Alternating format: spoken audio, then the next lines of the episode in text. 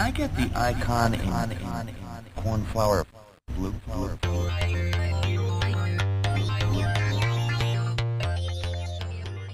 Hey, everybody, welcome to the first episode of the Can I Get That Software in Blue podcast. We have a great guest here today. We're going to dive into Zoom's 10K filing and recent quarterly earnings announcement. And after that, we're going to discuss some recent tech news and how that might relate to people who are in the sales side of things, whether that's salespeople or pre sales technical solution architects. Uh, so let's dive right in. I hope this podcast is just like a hot air balloon ride for you. So, on that note, let's get this balloon in the air. Our opinions are our own. They don't reflect the opinions of the companies we work for. And we're not here to give investment advice. We're not financial advisors or anything of the sort. So don't take anything that we say as, as investment advice.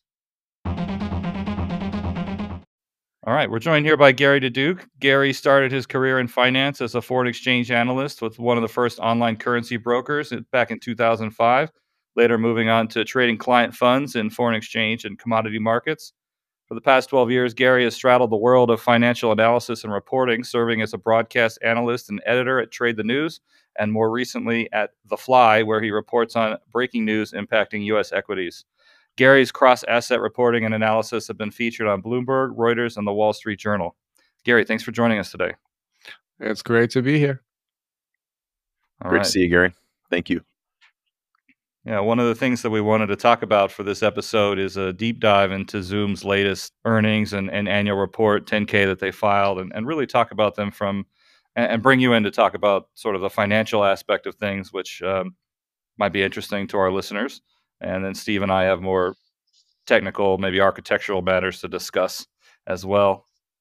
Yeah, I mean, I think you know we put some numbers down here. Like one of the things that's super interesting is new customer growth is up massively for them year over year, obviously and COVID's kind of an unprecedented thing. So how do you, as someone that looks at the market the way that you do, like how do you deal with this maybe once in a lifetime event and how you think about the future and how you would forecast what would happen to a company like Zoom next? Whoa. Well, um, starting with a simple question. Yeah, yeah, we're, gonna, we're not e- we're not easing our way in here. um, when Chad has asked me to uh, to join you guys on this on this podcast. He wanted to get an insight into the most recent earnings call for Zoom, but to me, the story really begins a year ago. Back then, the company reported 81,900 customers with more than 10 employees. That was up 61% from last year. They had 641 customers with gross of over 100,000 in trailing 12 months revenue. So COVID happened and things have changed drastically for Zoom. Their growth rate and customers has gone up pretty much exponentially. And most recently, they reported 467,000 customers with over 10 employees. That was up 470% from that Q4 that they reported last month. 470% growth. Four, yes. Mean, how many businesses can do that in a year? That's crazy. Yeah. They went from 82,000 customers to 467,000 customers in the span of a year. This is what COVID has done to a company like Zoom. It's it's mind blowing. And, and and now that we're starting to lap this year of COVID, I think the stock is starting to reflect that where we're starting to trend down a little bit because it'll be so hard to lap that kind of growth. And that's where the debate is on the street whether the growth rate can sustain the valuation that Zoom has gone up to. I think it's super interesting because you could you could look at it like this has been an amazing year for Zoom and a lot of companies that experience this explosive growth because of COVID. At the same time, there's always a, a yin and a yang. So, what's the payment that's going to come due on this massive earnings? And I think that is exponentially slowed growth for the next few years potentially. It's just there's you know there's no way they can eclipse that. I don't think. Just averaging it out, basically. Yeah, yeah. It's like fast forwarded their business, maybe by five years. Who knows? Maybe a couple years but over the long span of their lifetime, it'll just average out, I think, and be a little blip potentially. Well, that's what stood out to me on their conference call. all of the executives and all of the financial analysts, the sell side that's covering Zoom, they're not even looking at the meeting side of the business anymore. They're now much more concerned with how they can leverage to Zoom phone business. Mm-hmm. and that's pretty much where all of the questions on the conference call were coming from. So that was that was pretty fascinating. And zoom is aware of that as well because they they devoted quite a bit of time to it. They highlighted a partnership that they just formed with the usc 21000 zoom phone seats. They expanded their partnership on Zoom phones with Equinix, and also they profiled Universal Music Group becoming their big global music company leading client adopting Zoom Phone for its global for- workforce. So that's sort of where their their uh, focus is. They're in this classic land and expand to a new area of business. They're definitely trying to roll it and not become just a one one application company and turn it more into a platform. Yeah, their CFO is estimating the opportunity, the total addressable market for Zoom Phone telephony side of the business at over $23 billion by 2024. That seems quite sizable. Yeah, I wonder how they think about that because, like, I don't have a home phone anymore. And I cannot remember the last time I used a phone in an office.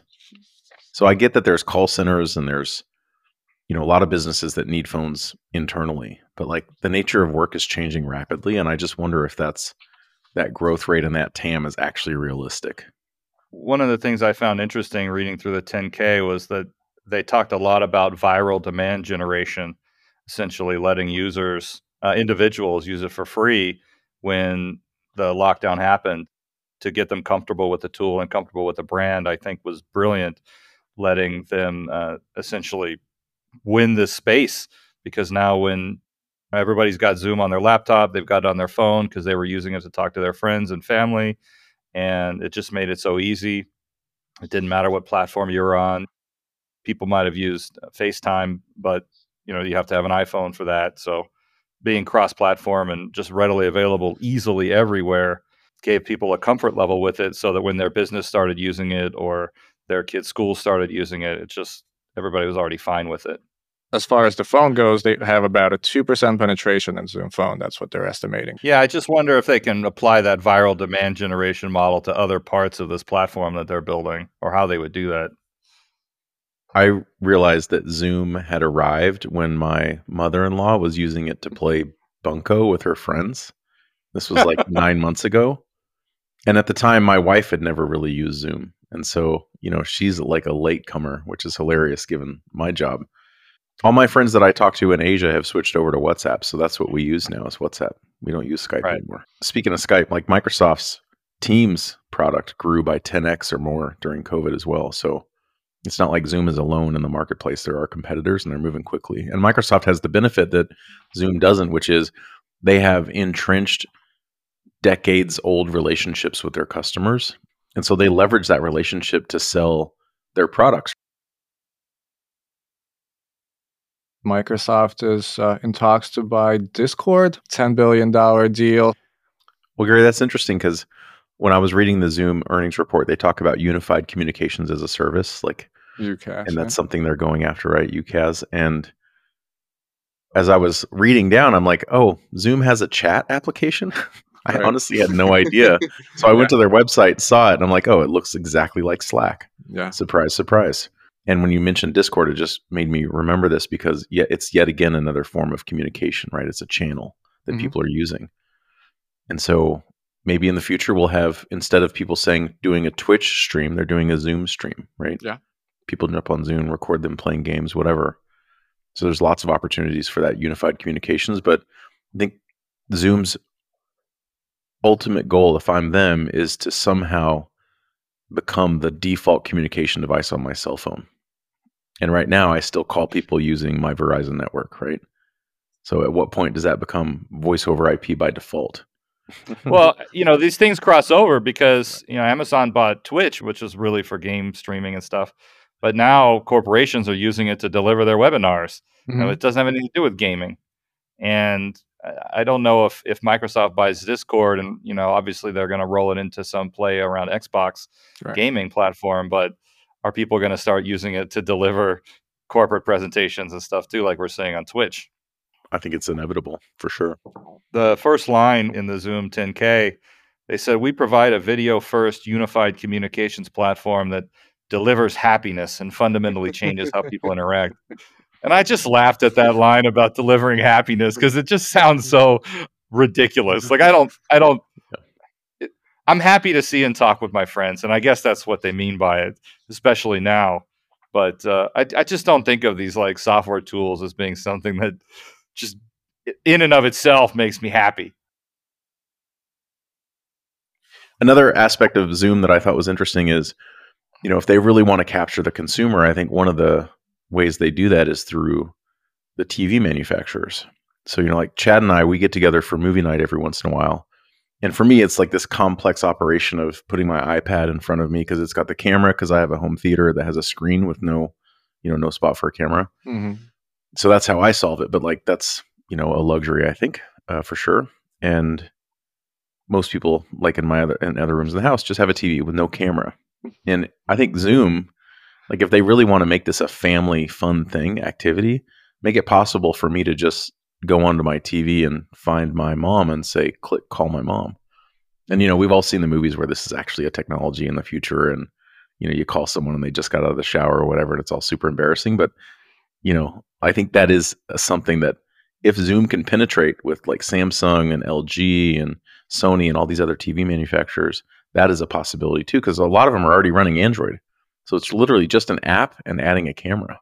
You know, one of the one of the things that enabled Zoom to grow as fast as they did in the last year was their cloud first and cloud native architecture. And if they had been trying to build their app using their own private data centers and racking and stacking their own servers, there's no way they would have been able to keep up with that kind of 470% growth. It just wouldn't have been possible.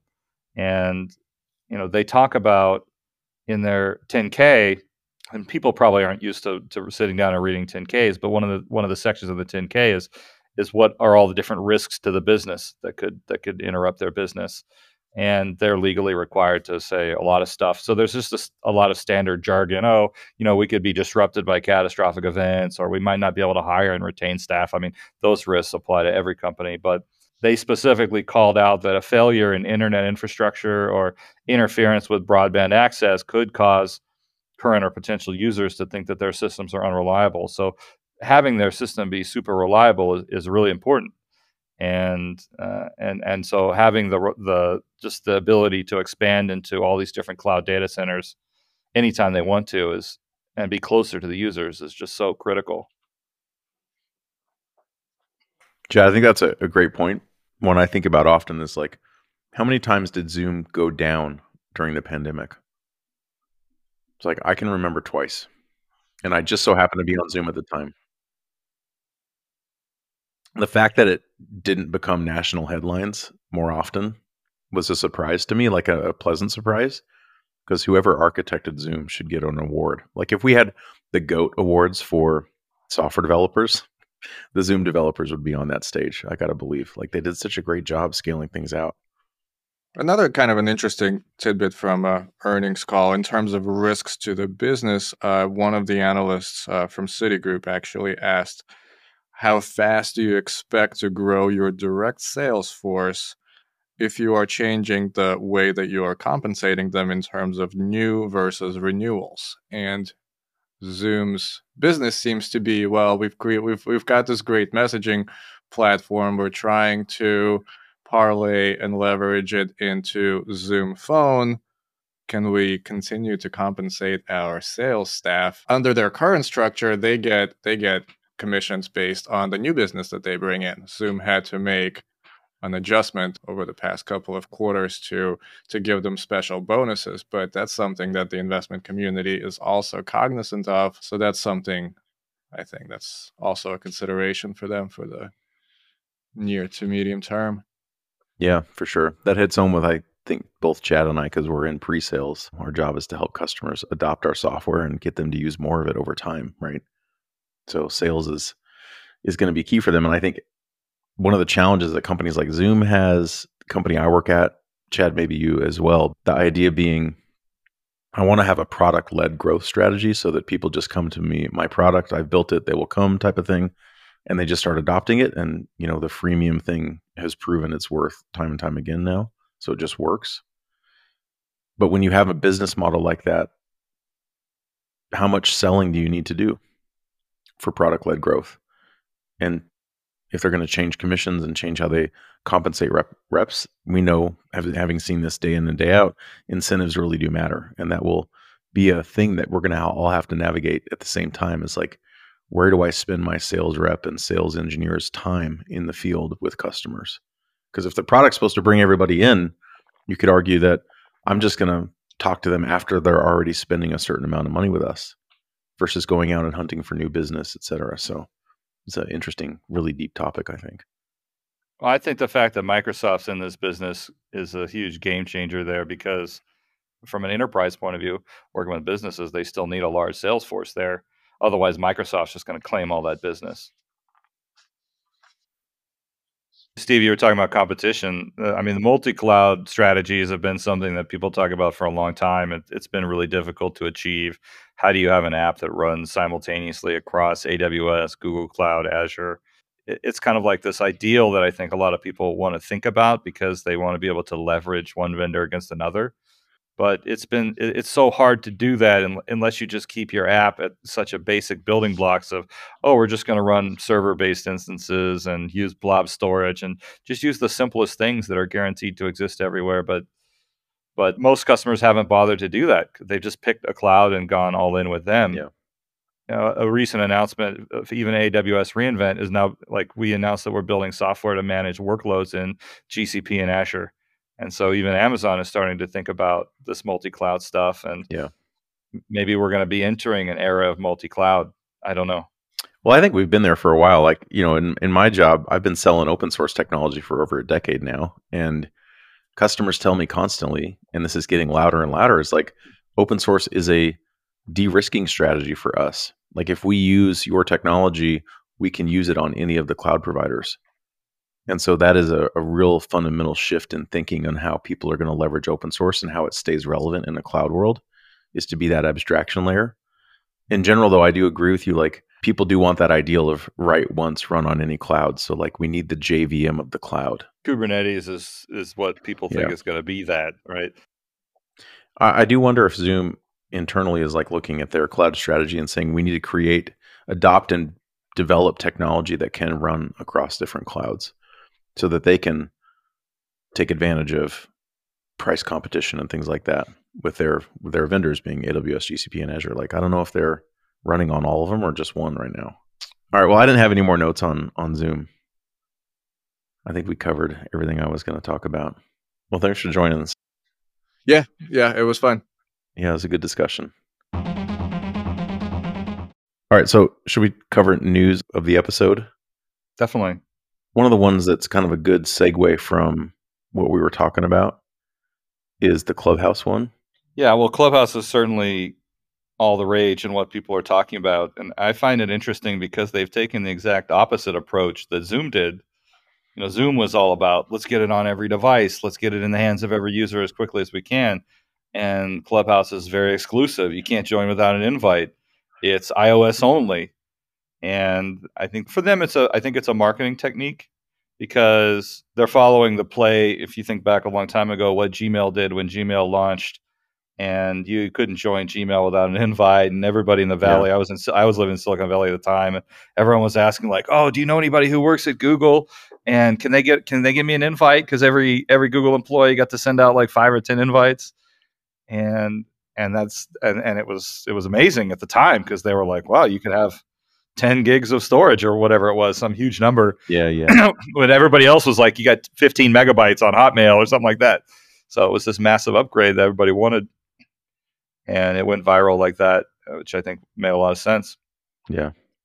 You think back then, though, I think, didn't Google have to limit the rollout because they had to expand the hardware behind it as they went versus today where you can just, it's an artificial limitation, right? Oh, definitely. Yeah, definitely. Yeah. Because back then, Google, I mean, they were running their own data center. Clubhouse, Clubhouse, this is all public. I'm not giving away anything here. I mean, Clubhouse is running on AWS.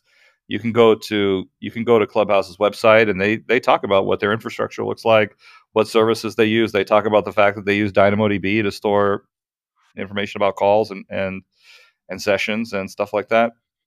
So they're definitely in the same boat as Zoom about being cloud native and cloud first and all of that, which makes it all the more confusing to me why they're taking this exclusivity invite only route, to be honest.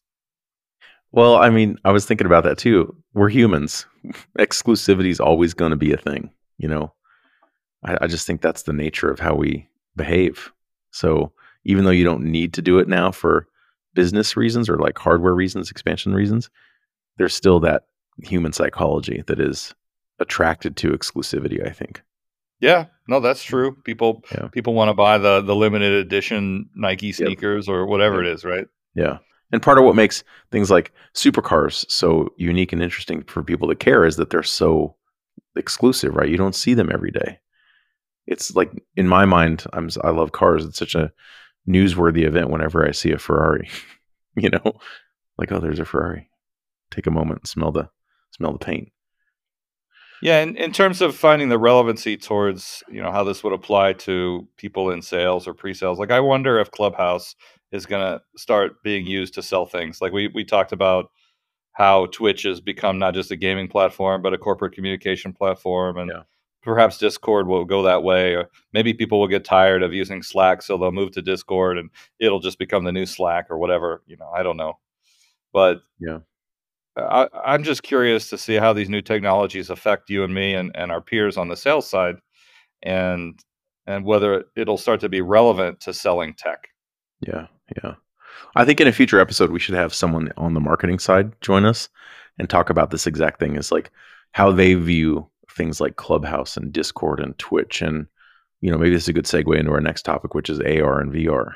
It's like how are these technologies going to be used to sell software or sell?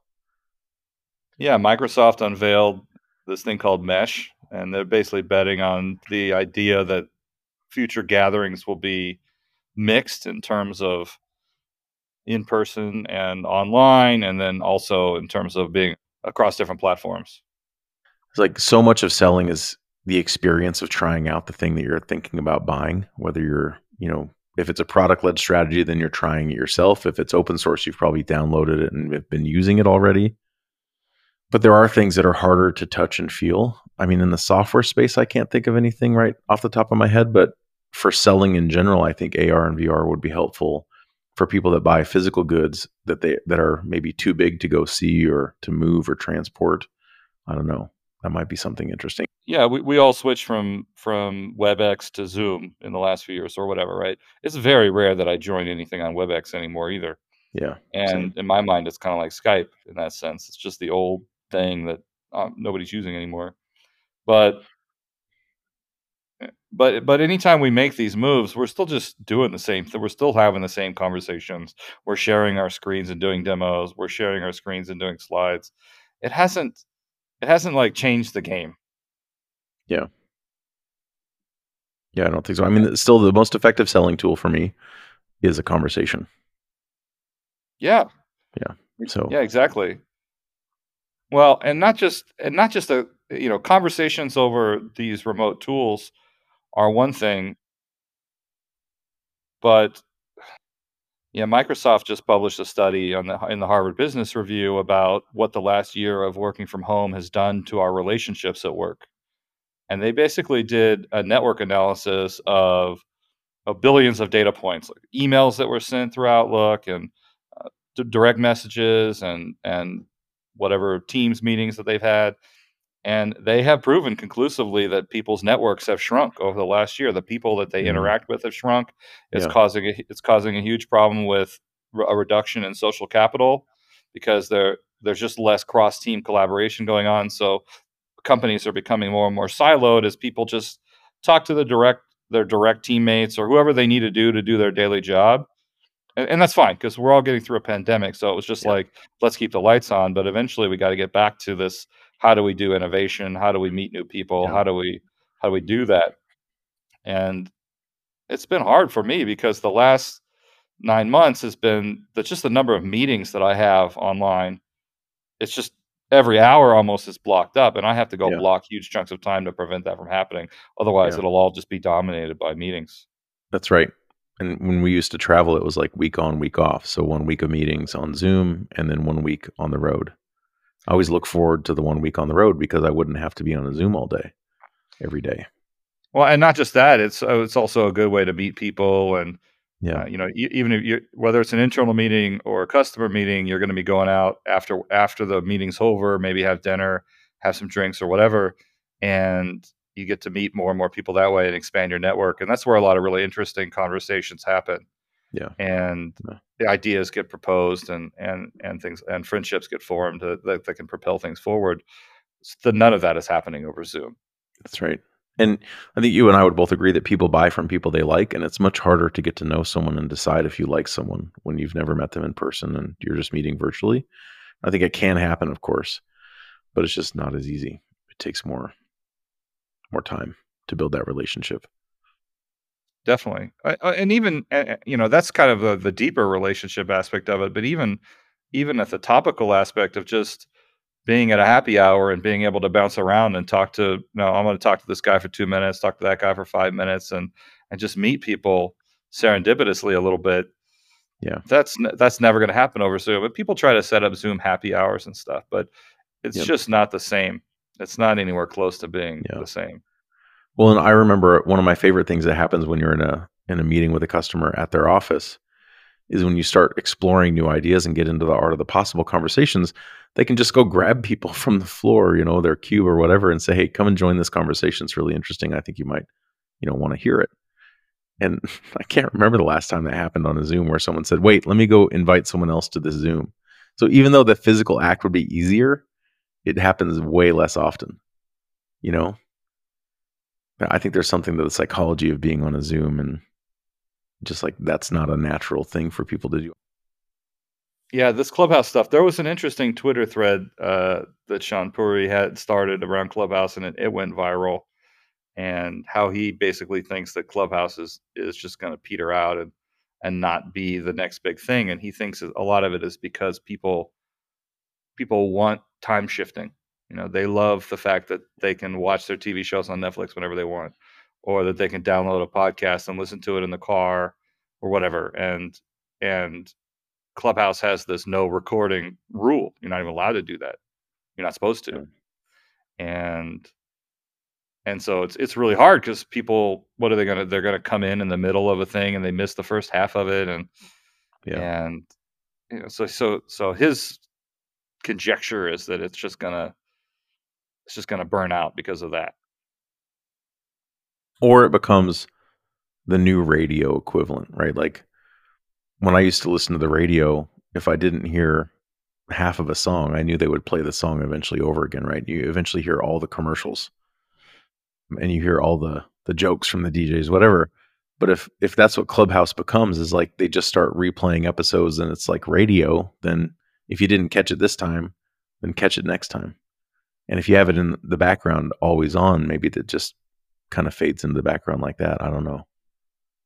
But I don't tune into the radio for exactly the reason that you talked about. Like I don't need to anymore.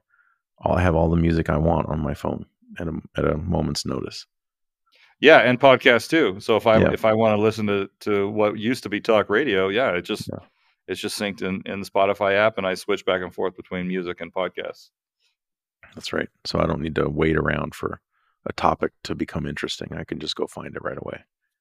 I also think it struggles from the same problem that Twitter does in terms of just uh, just having a huge amount of noise and tr- you know trolls and and and may- maybe it's maybe it's better than Twitter in the sense that it's harder to have say a foreign government create fake content and do all the stuff that we know happened.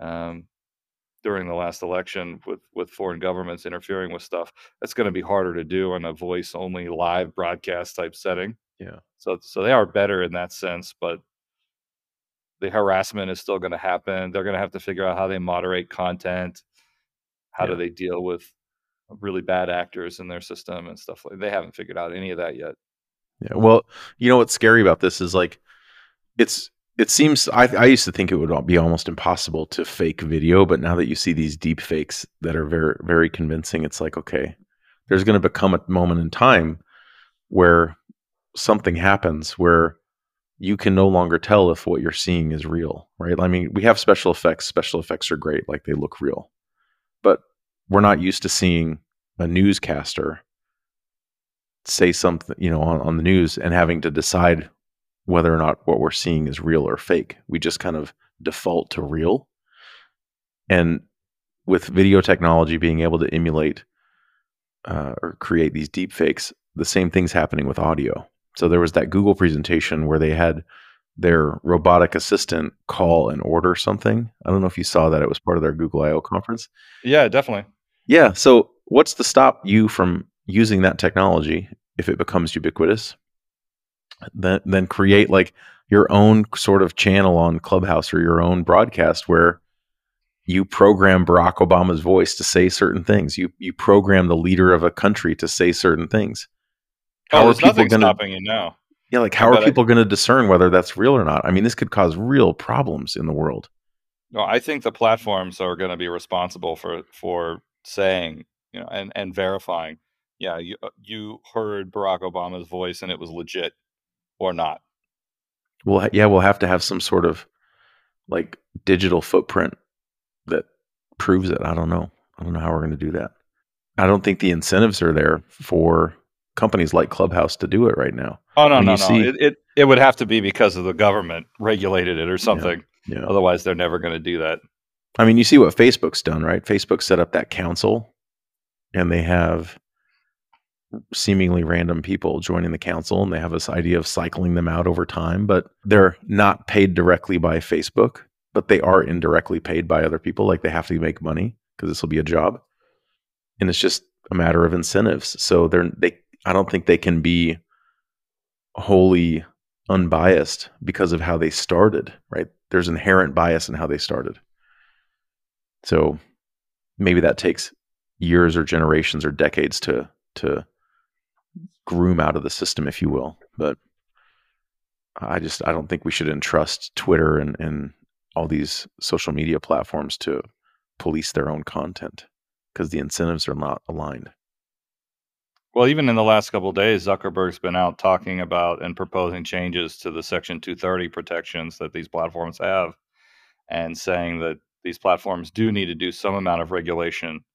And where do we draw the line? And and yeah. he's he's basically yeah. saying, you know, as long as they're trying, it's not like a 8chan where anything anything goes. Yeah. Right. And these guys got to get shut down, uh, or Parler getting deplatformed because they had no mechanism to deal with bad actors so I think he's saying that as long as as long as you try and you do something, it's fine. But I think the bar needs to be set at a level that society agrees with, and and then everybody has to play by those rules as opposed to just letting each platform decide how much they want to do.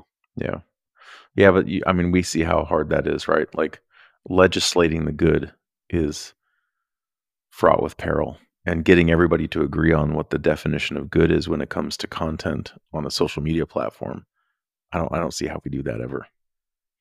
Well, I think that there are a base level of things that we could get the vast majority of people to agree on.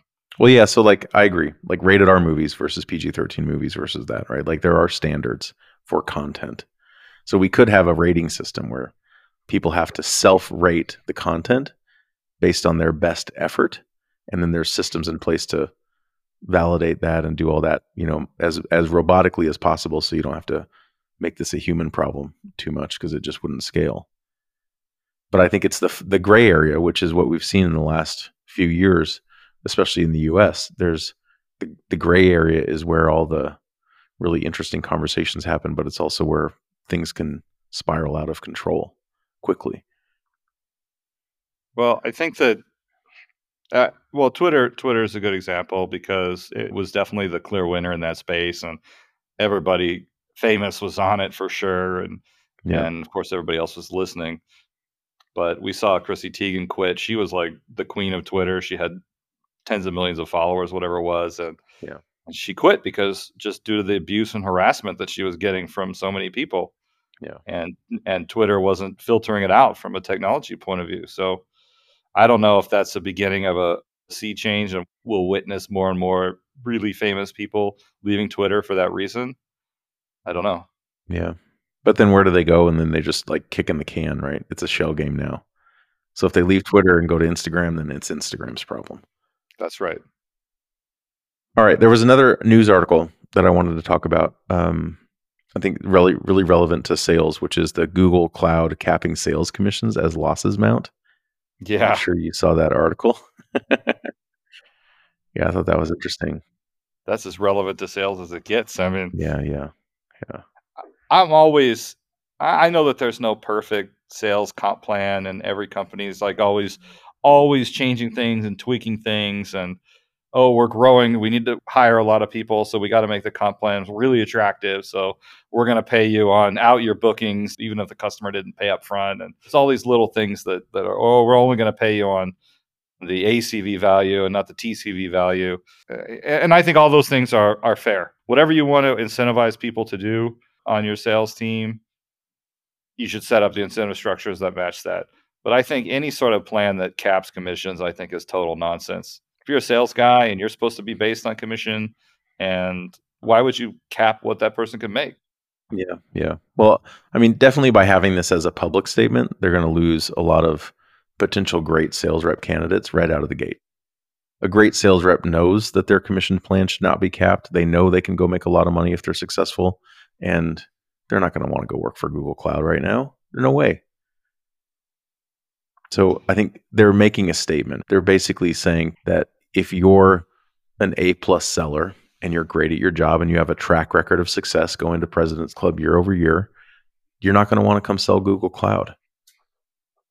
And I don't think a lot of people talk about this in the industry, but like sales compensation, when you look at companies, it's a bell curve of achievement, right? Like you set these quotas, knowing that not everyone's going to achieve it, and hoping that the rep that achieved it this quarter will build more pipeline and maybe they'll achieve overachieve again in two quarters and then the rep next to them will achieve on off quarters and it will even out. And generally that's exactly how it works. Part of that relies on those 10x salespeople that close the big deals that no one was thought possible, right? It's the Usain Bolts of the sales organization. And without that, the bell curve is going to move further down. And so I just wonder what's going to happen to their sales organization. Every sales leader is always fond of saying, we don't want big deals because it messes up our pipeline and makes it not smooth. And we'd rather have tons of little deals. It makes it just easier to forecast. But you know, when the, when those ten million dollar deals come in, they're not turning it down. They're not saying, "Oh, why did we do that?" That was I know. no. They love it just as much as everybody else. Champagne pours from the skies. You know that. I never believe a sales leader when they say that. It's it's BS in my opinion. Yeah, Of course you want the big deals. But I agree. You have to have the cats and dogs in quotes to fill in all the big all the gaps, right? The big deals are just bluebirds, but you absolutely do need them. well, I don't know that the big deals are bluebirds, but you can't build a business on just big deals. Yeah. Yeah, you have to have a good mix. Why do you think Google did this policy? Well, that's a great question. One of my questions to that question is like, is this a precursor of GCP just eventually failing? Are they preparing for it to fail or are they trying to put it to the real product led growth test right now? Maybe they're just saying a change in strategy for us is we're just going to let GCP grow organically more than we have before and see what happens. Not worry about the enterprise relationships. Yeah, yeah. But you know, you and I talked about earlier how important those enterprise relationships are. So to me, this is like Google does not have an attractive enough service to attract people away from Amazon. They do not have the enterprise relationships in the right places to attract people away from Azure. And so Azure has that advantage of having these relationships for decades. And Amazon has the advantage of their ecosystem is just super rich with tools developers want and need to build applications. Google is somewhere in the middle. There's certain things that I like about GCP. It seems like everyone I talk to says that it's universally faster than the other clouds, which is great. But again, speed is not not worth missing out on all those other services that you would get if you went on Amazon or Azure. And you see Microsoft building up more and more Azure specific tooling for their customers, right? And they have that history, they have that legacy. So I think Google's the odd man out here in this situation. Every time I do something on Google Cloud, or just like you do any project, you're like, how do I do this? So let me go read about it. oh, I ran into this problem. Let me find a Stack Overflow thread that discusses it. That content just isn't out there for Google Cloud. The number of problems that I ran into that I could not find a Stack Overflow thread or even a GitHub issue thread about was crazy compared to anytime I have to do something on AWS, I, I just Google it and the answer comes back immediately. Yeah. Yeah, which is telling. It's very telling. Is this product led approach going to work? I don't know. It says they lost $5.6 billion in the cloud computing business last year. Yeah. And a lot of that's because they're investing in new hardware and ramping up and and I know they, they are hiring sales teams. I know a lot of SAs have gone over there. But how long can you keep losing five billion dollars a year on something? I mean, Amazon doesn't make profit in every one of their profit centers either, right? You you I think you can do it for a while. And, and Google has cash to do it. I'm just saying, how long are they going to be willing to do it? I guess is what I meant. Even Thomas Kurian, when he took over, he basically said, "We're we're going to be number one or number two cloud provider in the next few years, or we're going to kill it." Yeah. And I think he made that announcement maybe two years ago. Yeah. And I remember reading that thinking, why would you say this? Who wants to go onto a, a platform which might be killed in three years? Who's going to invest their career and hundreds of millions of dollars of their company's money? And the CEO said it's a good chance it might be killed. It doesn't exactly instill confidence. Yeah. Maybe not a great move by them. I do wonder, you think Amazon or Microsoft would worry if Google Cloud failed and now there's only two providers? Is there any concern about monopolistic behavior and things like that? Well, I think a lot of a lot of markets they devolve into a duopoly, and you you end up with just two winners, right? You had like HP and IBM, and you know AT and T and Verizon. Do you think it's possible we're there with AWS and Azure already? There are still people running in Google Cloud, but I don't know if you if you force me to sit down and make a bet on what it's going to look like in ten years, I would say yeah, most people, at least in the U.S., right, would be on either Azure or AWS. The vast majority of it. Is it possible that someone else could enter this space? How could they possibly enter this space and be competitive with AWS at that scale? Yeah, that's a good question. I'm thinking of an analogous thing that happened in auto manufacturing where Hyundai and Kia started out as building Fords. And then eventually they were able to use all their resources to build their own brand. That's how they did it. So you could argue that Microsoft and Amazon, as they build out their own data centers and they subcontract to other companies that provide data centers for them, those companies could come out and say, okay, we have a good enough offering where we're going to compete directly. Behind the scenes, they are the provider of the data center for those cloud providers, but they're also starting to come out and market their own, for example. I think it would be hard to do without a massive government intervention. And you see, especially with, like you brought up Hyundai, I mean, the government of South Korea essentially went and helped spin up industries like Yeah. LG TVs or Hondas or whatever, right? With Yeah. these giant, I don't know how to say the word, chaebols or whatever, these massive conglomerates, and and they're they're just like they are in China. They're very interlaced with the government. It's not like a separation of business and government. It's like they're much more related than we are here Yeah, that's fair. maybe the European Union gets together and, and says, well, this is a problem. We don't have our own cloud vendor that's based in Europe. Let's make one that's European based to compete against Amazon and Microsoft. Yeah. They could. Yeah, they totally could. Yeah, it's not the space race, it's the cloud race, basically. Could become that. Yeah. Exactly. If you go back and read the book, The American Challenge by uh, Jean Jacques Servan Schreiber, who was one of the original people who created the idea of the European Union in the first place, he was basically saying that if Europe doesn't get together and and start creating their own industries, and this was this was written in the '60s, that American companies are basically just going to come and own all of Europe's production. Yeah. And then this was this is a huge problem because Europe put together is about the size of America in terms of population and economy and all of that. But they were acting as a bunch of little independent countries. And so they had to band together. And that's why the, the formation of the EU sort of really happened. This guy has a street named after him in Paris now. He's super famous. You know, he was talking about it in terms of microchips being created and computer, the Yeah. computerization of things. And yeah, still Europe doesn't have an Intel or an AMD Yeah. but but they're okay. So maybe maybe if they don't have a, an AWS or an Azure, they'll still be okay. I don't know. It is interesting to think about with you know the conversation we had earlier about Zoom and just how the decentralized movements happening right before our eyes, right? And that's leading to new places popping up where there's a lot of technical talent. I mean, anyone that's been hiring technical talent for a while now knows there's hot spots all over the world. Silicon Valley hasn't been the hottest spot for a while. You know, there's amazing talent in Israel, amazing talent in Berlin, London, France, like in Paris. I mean, you name it. There's no shortage of cities now where you can find great talent. And it's just a matter of time before those countries start spinning out entrepreneur after entrepreneur, starting companies, governments fund it with this nationalism idea taking root. I think that's going to be a bigger challenge to AWS and Microsoft potentially. Because, like you said, you know, it may make sense to have a state sponsored cloud at that point. All right, let's bring this balloon back down to earth along with our egos. Not possible. Thanks everybody for listening to our podcast. Hey everybody, if you enjoyed this episode, make sure you subscribe or follow us on YouTube, Spotify, Apple Podcasts, Google Podcasts, Stitcher, or wherever else you get your podcasts. On Twitter, we are at Software in Blue, and our website is softwareinblue.com.